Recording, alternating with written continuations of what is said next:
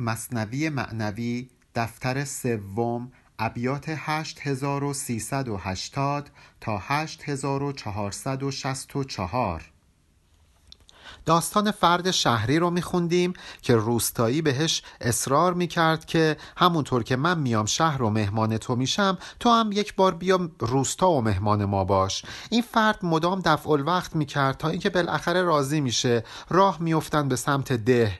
همینطور که به سمت ده می‌رفتن هر کسی رو می‌دیدن که از ده داره بر میگرده باهاش خوشوبش می‌کردن و روی اون فرد رو میبوسیدن. چون که اون فرد از پیش معشوق اینها که همون روستا هست اومده بوده و این بوسیدن رو مولانا رو یاد یک حکایت میندازه.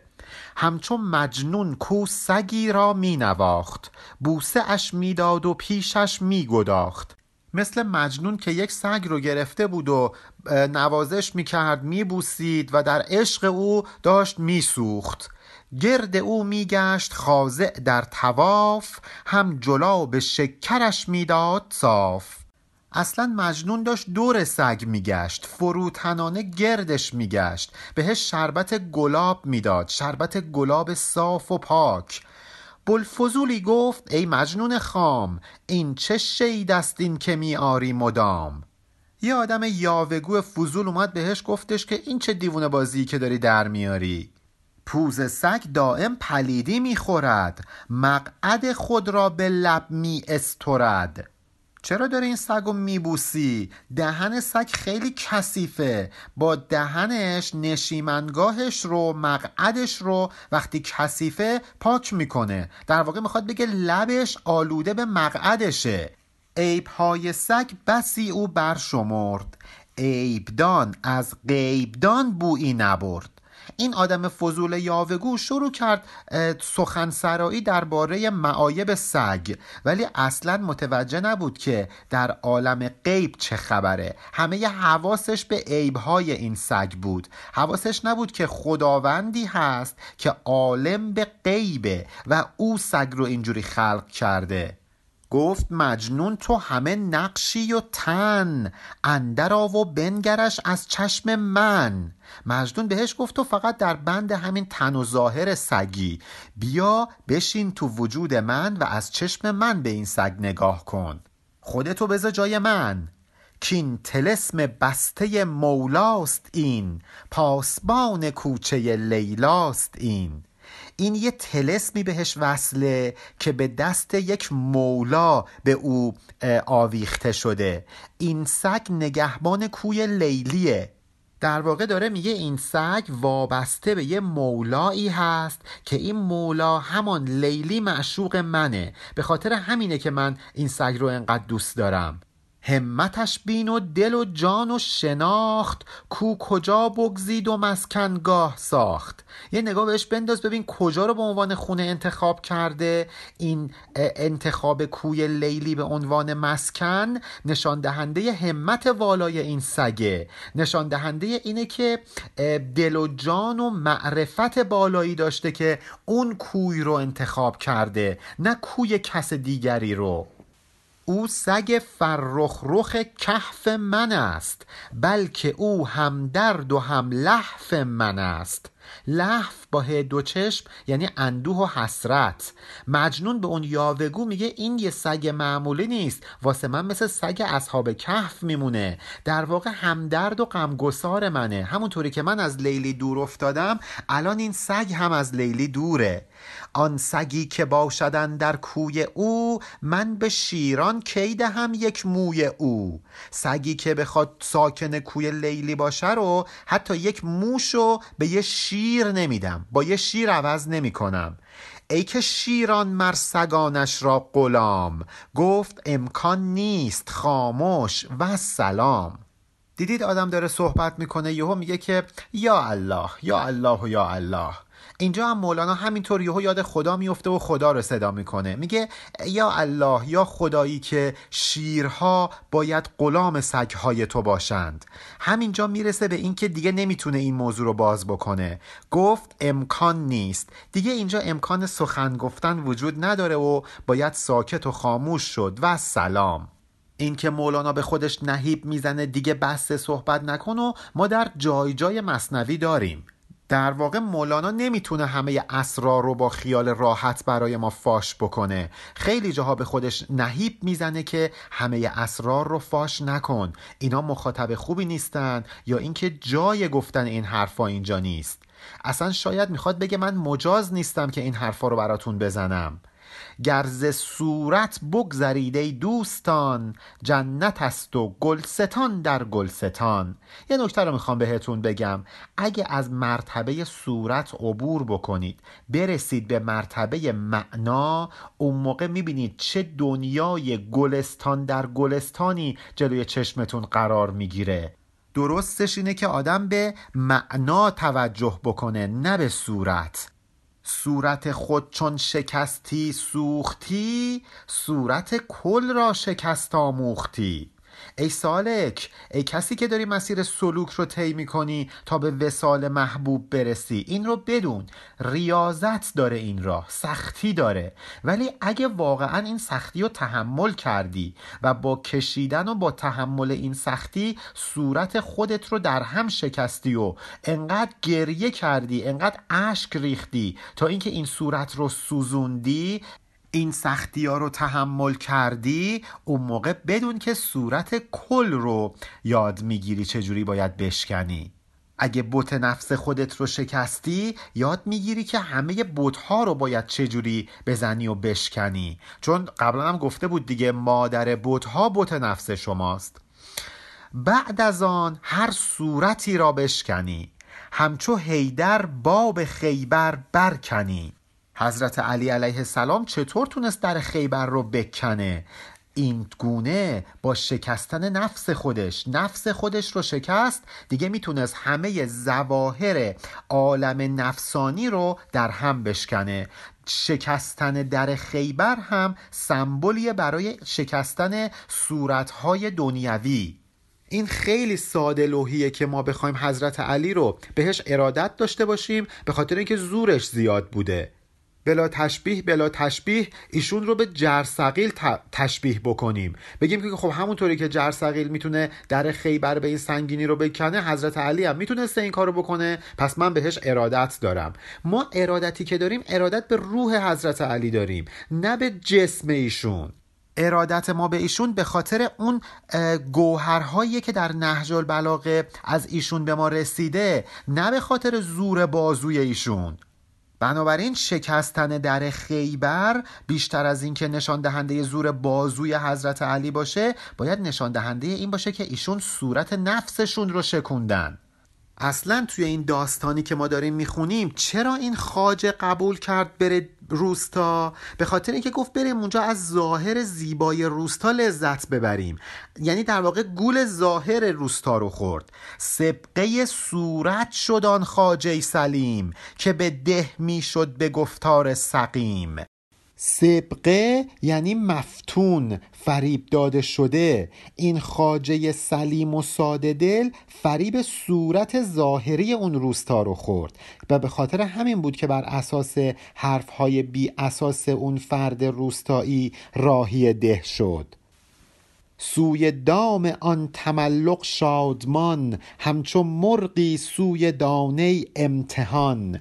اینجا امتحان یعنی مهنت و بلا. خاجه با شادی و شادمانی فریب تملق و چاپلوسی اون روستایی رو خورد و مثل پرندهی که به سوی دانه ای که در دام افتاده و قرار او رو دچار مهنت و بلا بکنه در دام حرفای روستایی افتاد و راهی روستا شد.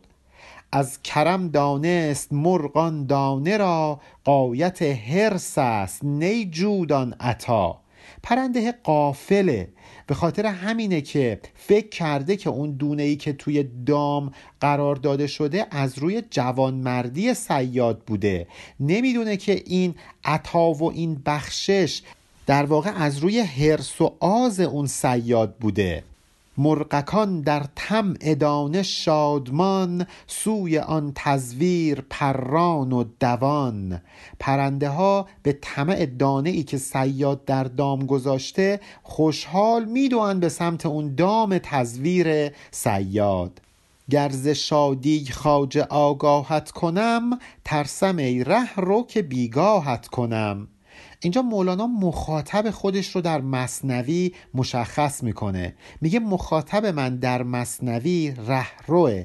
کسیه که تصمیم گرفته تا اینکه راه سلوک رو طی بکنه. یه تغییری توی وجود خودش بده. به خدا خودش رو نزدیک کنه تزکیه نفس بکنه. اینجا مخاطبش رو صریحا داره صدا می‌کنه. میگه ای رهرو میترسم اگه بخوام خیلی هم از شادی که در دل این خاجه افتاده بود برات حرف بزنم تو رو از معارف و اسرار مهمی که می‌خوام بهت بگم باز دارم. در واقع اینجا مولانا داره میگه اون کسایی که خیلی خوشحالن خیلی به فکر دنیا هستن چه گولی دارن می‌خورن؟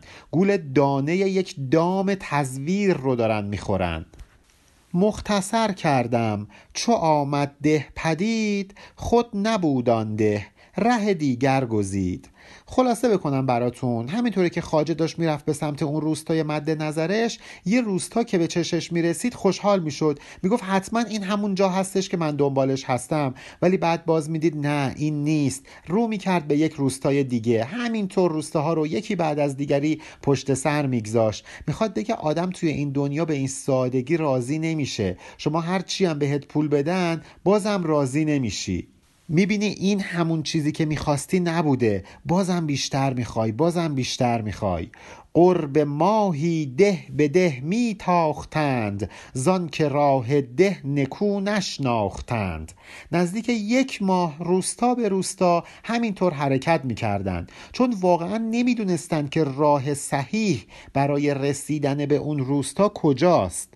خیلی ظریف مولانا داره میگه اینا اگر که یه راهنما داشتن اینقدر دچار عذاب و اذیت نمی‌شدن. مسیر درست رو بهشون می‌گفت و اینا هم می‌رفتن به سمت اون مقصدی که مد نظرشون بوده. و بر لزوم وجود راه رو و راهنما اینجا مولانا داره تاکید می‌کنه. هر که در ره بی قلاووزی رود هر دو روز راه صد ساله شود. قلاووز یعنی راهنما پیشاهنگ. کسی که بدون یه بلد راه حرکت بکنه مسیر دو روزه واسش صد سال طول می‌کشه.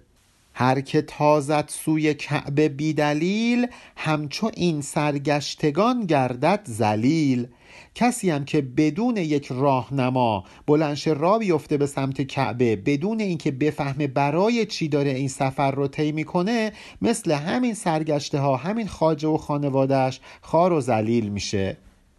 هر که گیرد پیشه ای بی اوستا ریشخندی شد به شهر و روستا.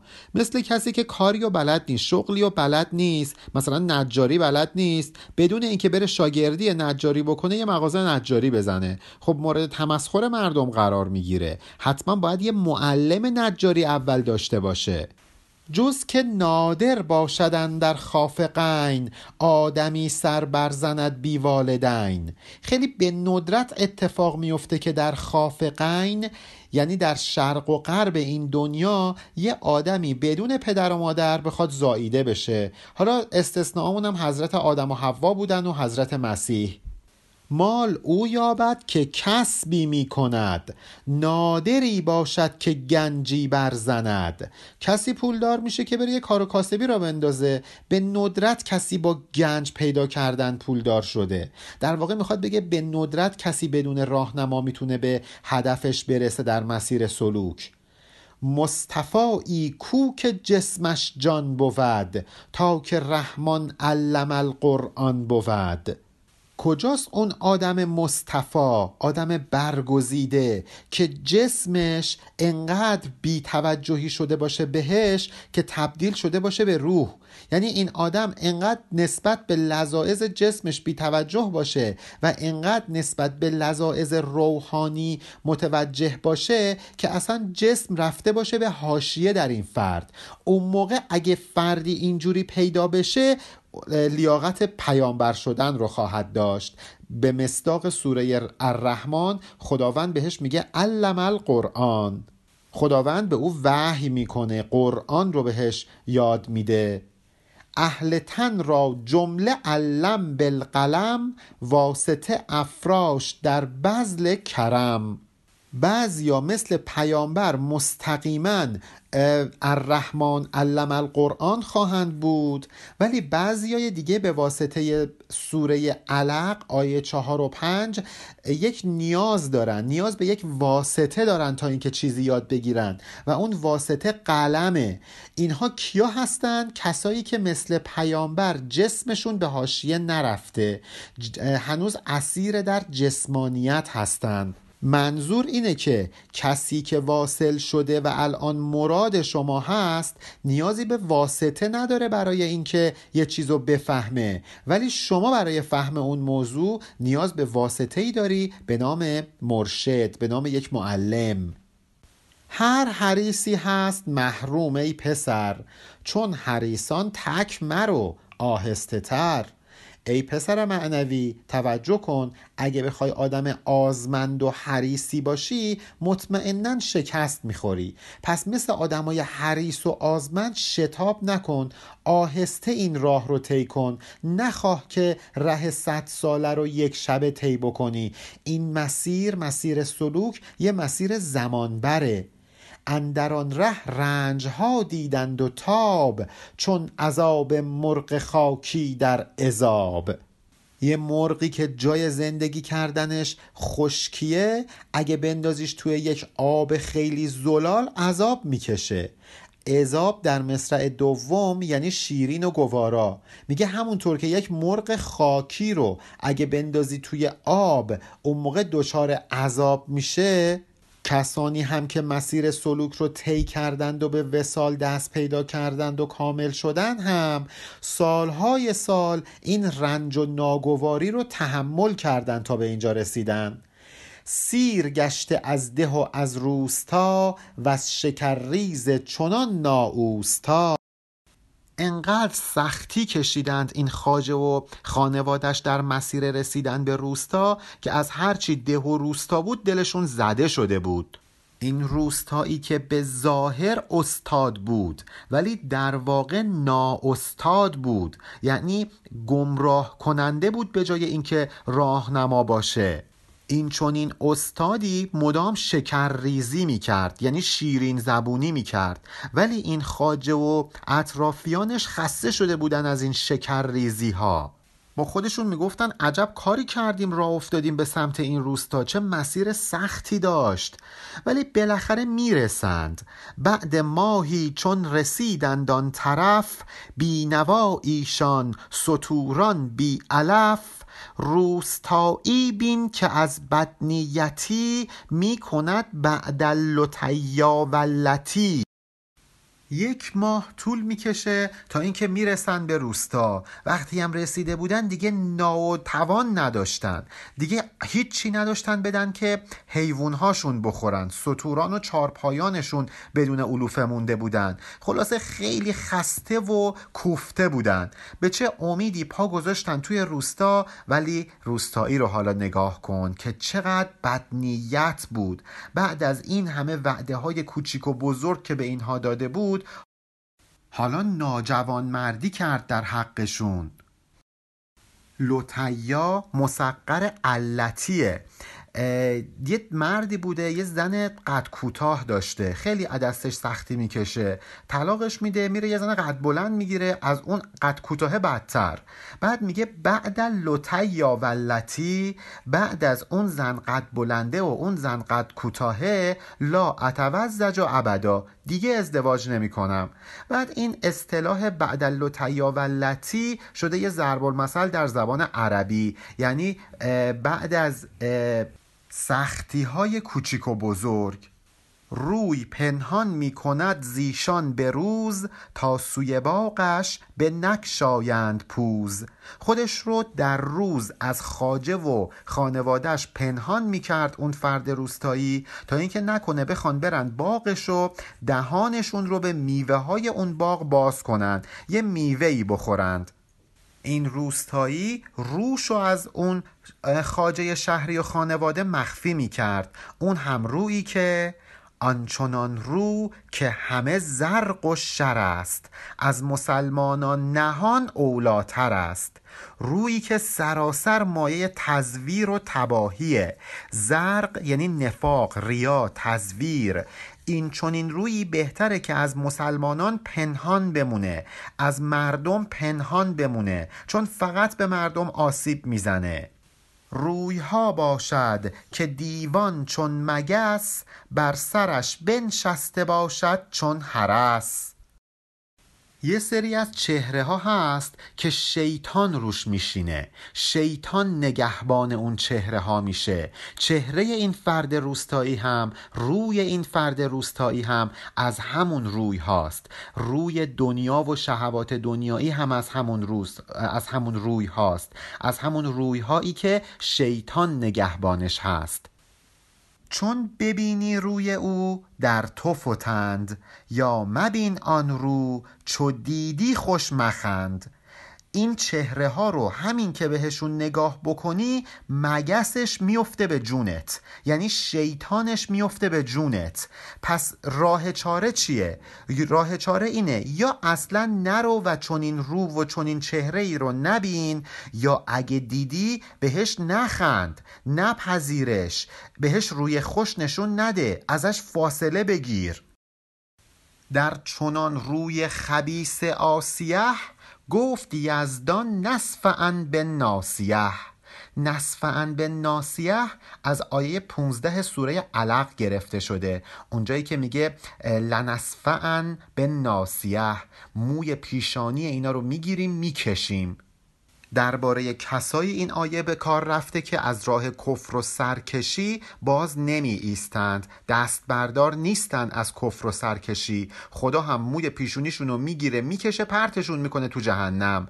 اینجا مولانا میگه که این چونین چهره های پلیدی لیاقتشون اینه که خدا موی پیشانیشون رو بگیره پرتشون کنه بندازتشون تو جهنم. پس ما نباید بهشون روی خوش نشون بدیم. حالا نکته اینجاست که این شهری هنوز نمی‌دونست که چهره روستایی واقعا چقدر خبیس و پلیده. فکر می‌کرد که آدم حسابی بوده و ازش دعوت کرده. چون بپرسیدند و خانش یافتند همچو خیشان سوی در بشتافتند. پرسجو کردن و سراغ این روستایی رو گرفتن خونش رو پیدا کردن و مثل خیشاوندانش رفتن به سمت در خونش.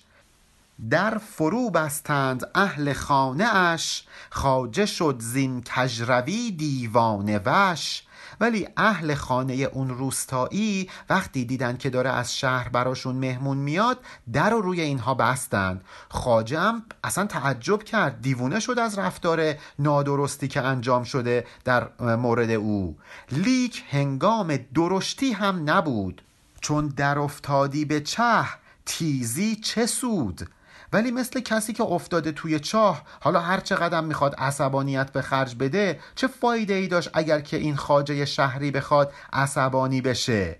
بر درش ماندند ایشان پنج روز. شب به سرما روز خود خورشید سوز. شبها از سرما به خودشون میلرزیدند. روزها زیر آفتاب سوزان تنشون میسوخت ولی مجبور بودند چاره ای نداشتند بر در خونش پنج شبانه روز این خاجه بیچاره و زن و بچهش همینطور مونده بودند. نیز قفلت بود ماندن نی خری بلکه بود از استرار و بیخری. نه اینکه از روی قفلت بخوان اون پشت در خونش بمونند نه اینکه از روی بیخبری بخوان پشت در خونش بمونند نه. حیواناشون نا نداشتن که را بیفتن به خاطر اینکه علوفه نداشتن بخورن اگه حیواناشون سر حال بودن سوار می شدن ولی خب چیکار کنند؟ این چهار پایانشون سر حال نبودند. با لعیمان بسته نیکان ززتزار شیر مرداری خورد از جوع زار. بعضی اوقات میشه که آدمای نیکمرد مجبور میشند که رو بیارند به آدمهای لعیم. چون چاره ای ندارن کارشون پیش اونا گیر میفته یه وقت آدم کارش توی یه اداره ای توی یه ارگانی گیر میفته هرچند که آدمی که اون طرف میز نشسته آدم لعیمیه و این فرد مراجع آدم نیک. چاره ای نداره. کارش پیش او گیر افتاده. بعضی وقتا میشه که شیر از شدت گرسنگی پناه می‌بره به لاشه یک جانور تا اینکه اون لاشه رو بخوره و از گرسنگی نمیره. او همی دیدش همی کردش سلام که فلانم من مرا این است نام. وقتی که این خاجه شهری رسید به روستایی بهش سلام کرد و نشونی داد. گفت من فلانی هستم اسمم فلان چیزه. گفت باشد من چه دانم تو که ای یا پلیدی یا قرین پاکه ای فرد روستایی گفت خب باشه اسمت فلان چیز باشه. من چه می‌دونم تو کی هستی؟ من چه می‌دونم تو آدم پلیدی هستی یا اینکه آدم درست کاری هستی؟ گفت این دم با قیامت شد شبیه تا برادر شد یفر من اخیه. تو سوره عبس آیه 34 و 35 می‌خونیم که روز قیامت روزیه که آدم از برادرش از پدرش از مادرش فرار می‌کنه.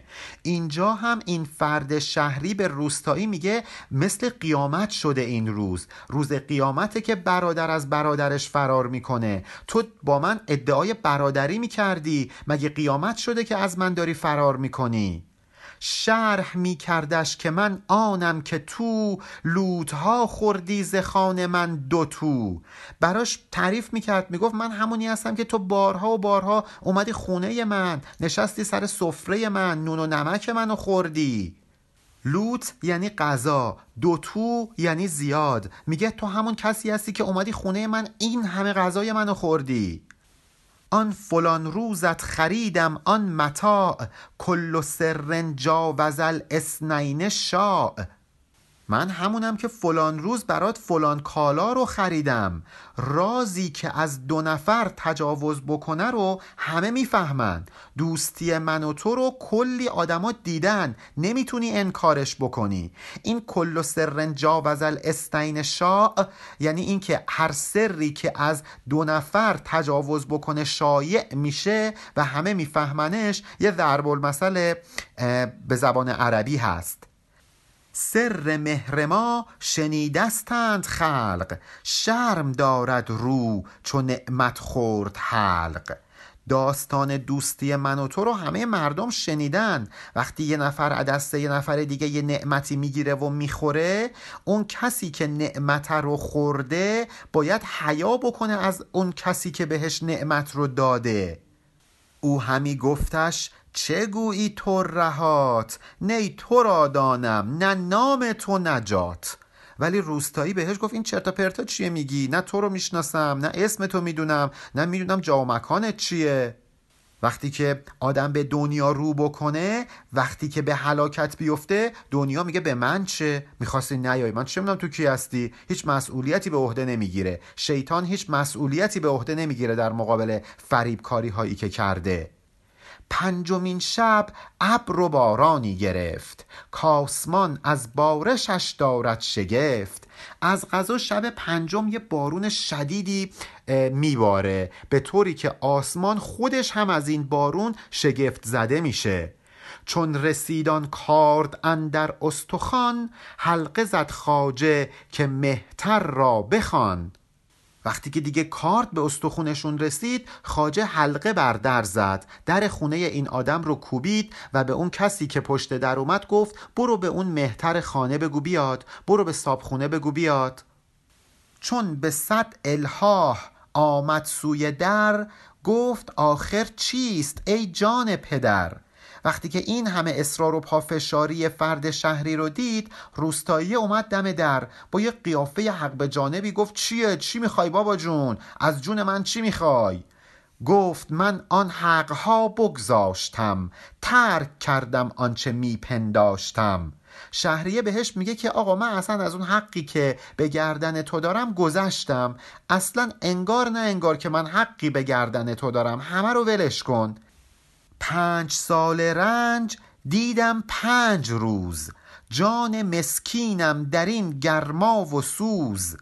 بر اثر این گرما و این سرمایی که توی این پنج روز نصیب من شد به اندازه پنج سال رنج کشیدم. یک جفا از خیش و از یار و تبار در گرانی هست چون سیصد هزار. آدم اگه از دوستش از خیشش از خونوادهش بیوفایی و ستم ببینه همین یه بیوفایی مثل این میمونه که غریبه ها در حقش سیصد هزار تا بیوفایی کرده باشن. تازه از اون هم سنگین تره تحمل 300 هزار بیوفایی از غریبه خیلی آسون تره تا اینکه آدم از خیشش از همخونش از رفیقش از دوستش یه بیوفایی ببینه. زان که دل ننهاد بر جور و جفاش. جانش خوگر بود با لطف و وفاش. خوگر یعنی معتاد. آدم وقتی که به لطف و وفای خیشاوندانش خوگر میشه معتاد میشه. دیگه اصلا توقع نداره ازشون جفا ببینه. به خاطر همینه که تحمل جفای خیشان انقدر سخته. هرچه بر مردم بلا و شدت است این یقین دان که از خلاف عادت است. هر چیزی که به آدم رنج و سختی برسونه به خاطر اینه که برخلاف عادتیه که این فرد داشته برخلاف انتظارشه. مثلا آدم انتظار داشته که همیشه خونش سر پا باشه یهو یه زلزله میاد میریزه پایین. برخلاف عادت این فرد بوده. به خاطر همینه که رنج و سختی زیادی به او وارد میشه. گفت ای خورشید مهرت در زوال گر تو خونم ریختی کردم حلال. خاجه به این روستاییه میگه ای کسی که خورشید مهربانی و دوستیت داره افول می‌کنه داره غروب می‌کنه حتی اگه خونم رو هم بریزی من حلالت می‌کنم. تقصیر خودم بود. خودم نادانی کردم که به این روز افتادم. امشب باران به ما ده گوشه ای تا بیابی در قیامت توشه ای. تو رو خدا به خاطر خدا به خاطر اینکه یه ثوابی کرده باشی یه توشه ای برای آخرت خودت کسب کرده باشی امشب که این بارون شدید داره میباره نگاه کن زن و بچم زیر بارونن. یه گوشه یه جا به ما بده. گفت یک گوشه است آن باغبان هست اینجا گرگ را او پاسبان. بهش گفتش که باشه یه گوشه اون باغ هست که مال باغبونمونه. این باغبون مواظبه که گرگ نیاد حیوانامون رو بخوره. در کفش تیر و کمان از بحر گرگ تا زند گر آیدان گرگ سترگ. کارش اینه که یه تیر و کمون دستش میدیم تا اینکه اگه یه گرگی بیاد با این تیر و کمون بزنه گرگ و بکشه. گر تو آن خدمت کنی جا آن توست. ورنه جای دیگری فرمای جست. اگه تو این کار رو واسمون می‌کنی تیر و کمون رو دست می‌گیری که اگه گرگ اومد بکشیش باشه بیا برو اون گوشه امشب و سر کن وگرنه برو یه گوشه دیگه دنبال جا و مکان بگرد. گفت صد خدمت کنم تو جای ده آن کمان و تیر در کفم بنه. گفت تو به من یه جا بده من صد برابر این به تو خدمت می‌کنم. بده بیاد بده اون تیر و کمون رو به دستم. من نخسبم حارسی رز کنم گر برارت گرگ سر تیرش زنم. گفت من شب تا صبح نمیخوابم نگهبانی میدم نگهبانی درختای انگور تو می‌کنم. اگه گرگ سر بلند بکنه با تیر می‌زنم. بهر حق مگذارم امشب ای دو دل آب باران بر سر و در زیر گل. ای آدم درو ای آدم مردد تو رو خدا امشب یه کاری نکن که رو سرم آب بارون بباره زیر پام گل باشه. رو انداز من و زن و بچم باران باشه و زیر اندازمون گل. گوشه ای خالی شد و او با ایال رفت آنجا جای تنگ و بیمجال. خلاصه یه گوشه از باغ براش خالی شد و این خاجه تونست به همراه زن و بچهش بره توی اون جای تنگ و بدون امکانات. چون ملخ بر همدگر گشته سوار از نهیب سیل اندر کنج قار مثل ملخ هایی که رو سر و کول همدیگه سوار باشن این تفلکی ها هم همینطور همدیگه رو بغل کرده بودن و یک گوشه چنباتمه زده بودند کز کرده بودند تا نکنه که این سیل بهشون آسیبی برسونه. شب همه شب جمله گویان ای خدا این سزای ما سزای ما سزا. سر تا سر شب از شب تا صبح می‌گفتن خدایا حقمونه این حقمونه سزای ما همینه. مایی که گول وسوسه های این روستایی رو خوردیم حقمونه که به این روز بیفتیم. مثل کسایی که گول وسوسه های شیطان رو می‌خورند چششون رو باز می‌کنن می‌بینن گوشه جهنمن میگن خدایا حقمونه این بلا سرمون بیاد. ما همون کسایی بودیم که توی دنیا به جای اینکه به حرف تو گوش کنیم به حرف شیطان گوش کردیم. این سزای آن که شد یار خسان یا کسی کرد از برای ناکسان. این سزا و این حق کسیه که مصاحب و همنشین با خسان میشه با فرومایگان میشه. این حق کسیه که خدمت می‌کنه به فرومایگان. کسی کردن یعنی خدمت کردن. این سزای آن که اندر طمع خام ترک گوید خدمت خاک کرام. این حق کسیه که بیهوده به یه چیز علکی دل خوش می‌کنه. خام طمع یعنی کسی که یک طمع بیهوده داره. این حقشه. حق کسیه که خدمت خاک کرام رو ترک بکنه. خدمت کردن به بزرگان رو ترک بکنه. بره خدمت بکنه به ناکسان. خاک پاکان لیسی و دیوارشان بهتر از آم و رز و گلزارشان. اگه بری خاک پا دیوار خونه پاک دلان رو ببوسی و بلیسی بهتر از اینه که همنشین بشی با عوام و ناس و باغ و گلستانشون. به خاطر اینکه بهت ضرر می‌رسه اینجوری. بنده یک مرد روشن دل شوی به که بر فرق سر شاهان روی. اگه بری خدمت یک عارف روشنبین به او خدمت بکنی خیلی بهتره که جات باشه رو سر شاهان. خدمت شاهان بکنی تا اینکه شاهان تو رو بذارن رو سرشون. از ملوک خاک جز بانگ دهل تو نخواهی یافت ای پیک سبل. خودمونی این بیت یعنی آوای دهل شنیدن از دور خوش است. سبل یعنی سبیل ها راه ها میگه ای کسی که دلتو خوش کردی به راه های دنیایی اینو بدون اینو بدون که از شاههایی که دارن توی دنیا حکومت می‌کنند فقط به تو بانگ دهل می‌رسه. فقط یه چیز علکی بهت می‌رسه. اون چیزی که باید و شاید آیدت نمیشه. فقط حشمت و جلال ظاهری نصیبت میشه. شهریان خود رهزنان نسبت به روح روستایی کیست؟ گیج و بی فتوح در این بیت شهریان یعنی کسایی که عالم ظاهری هستند. یعنی کسایی که ظاهرا یه علمی دارند ولی باطنا چیزی تو چنتشون نیست. روستاییا کسایی هستند که حتی مثل این عالمان ظاهری هم نیستن. هیچی بلد نیستن. میگه توی دنیایی که ما نباید گول عالمای ظاهری رو بخوریم ببین دیگه اون روستاییه چقدر پرته. ببین اون کسی که حتی همین یه ذره دانش ظاهری و هم نداره دیگه چقدر کلاش پس معرکه است. تویی که نباید مطیع و تابع این عالمان ظاهری بشی ببین اگه بخوای بری پیرو اون مدعیان بی سواد و نادان بشی دیگه چقدر وضعت خرابه. بی فتوح یعنی کسی که دریچه معرفت به روی او گشوده نشده. این سزای آنکه بی تدبیر عقل بانگ قولی آمدش بگزید نقل.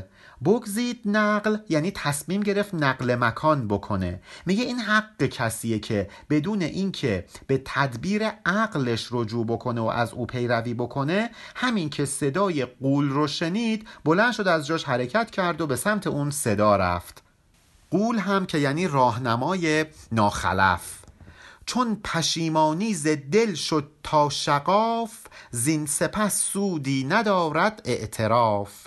دیگه کار از کار گذشته بود. پشیمانی سر تا سر دل رو فرا گرفته بود. حالا اگه اعتراف بکنی چه سودی داره؟ شقاف یعنی پرده دل یعنی سرسرای دل.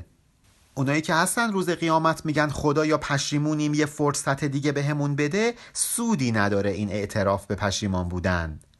آن کمان و تیر اندر دست او گرگ را جویان همه شب سو به سو. خلاصه این بنده خدا هم تیر و کمون رو گرفت دستش و شب تا صبح مواظب بود نکنه یه گرگی بخواد بهشون حمله کنه. گرگ بر وی خود مسلط چون شرر گرگ جویان و از گرگ او بیخبر. این وضعیتی که فرد بهش دوچار شده بود دقیقا مثل این بود که یه گرگی افتاده باشه به جونش. ولی نمی‌تونست این گرگه رو ببینه. داشت با تیر و کمون دنبال گرگ میگشت. هر پشه هر کیک چون گرگی شده اندران ویرانشان زخمی زده. کیک یعنی کک. میگه توی این وضعیتی که گیر افتاده بودن مدام پشه ها به جونشون افتاده بودن. کک افتاده بود به جونشون. اینا مثل گرگ افتاده بود افتاده بودن به جون این خاجه شهری و خانوادهش بهشون توی اون ویرانه ای که ساکن شده بودن مدام زخم می‌زدن. فرصت آن پشراندن هم نبود. از نهیب حمله گرگ انود انقدر میترسیدن که یهو گرگ بهشون حمله کنه که حتی فرصت نداشتن این پشه ها رو از خودشون دور کنن. تا نیاید گرگ آسیبی زند روستایی ریش خاجه برکند. روشونو بر نمیگردوندن تا اینکه نکنه یه گرگی بیاد و بهشون صدمه بزنه به باغ این روستایی صدمه بزنه. بعد روستایی بیاد این یقه خاجه شهری رو بگیره شماتتش بکنه. این چونین دندان کنان تا نیم شب جانشان از ناف می آمد به لب. بند خدا ببین چه وضع پریشانی داشتن. از ترس تا نصف شب جونشون به لبشون رسیده بود. ناگهان تمثال گرگ هشته ای سر برآورد از فراز پشته ای یهو دیدن از پشت یک تپه شبه یک گرگ نمایان میشه. سرش رو بلند می‌کنه. و ما انشاءالله در ابیات بعدی ادامه این داستان رو می‌خونیم. پایان بیت 8464 علی ارفانیان